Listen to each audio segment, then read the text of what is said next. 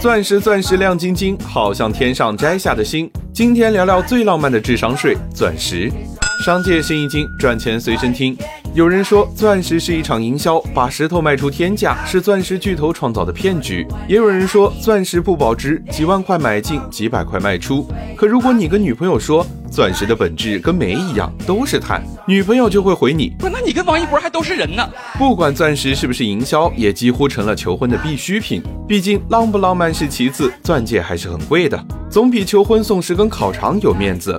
当然，老套路用了太久都腻了。有家公司开辟了全新玩法，不仅要让钻戒能够炫耀财富，还能炫耀爱情。别人都希望顾客买的越多越好，他却限制男顾客购买。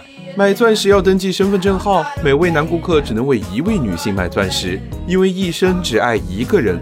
听起来很是浪漫，但仔细想想，只为他买这个品牌的钻石，跟一生只爱他一个人真的有关系吗？又不是市场上没有别的品牌了。而且比较一下，一只售价五万但一生只能买一次的碎钻，和一只不限量购买但售价八十万的鸽子蛋，哪个更浪漫呢？在价格断层的碾压下，营销出来的浪漫不值一提。这个品牌卖的不是浪漫，而是概念。一个不那么贵但又能够显得浪漫的产品，甚至单从价格上来说，同等重量的钻石，这个品牌要比竞品贵百分之二十到百分之四十。也就是说，一生只送一人这个承诺就值三成溢价。你会为这样的营销买单吗？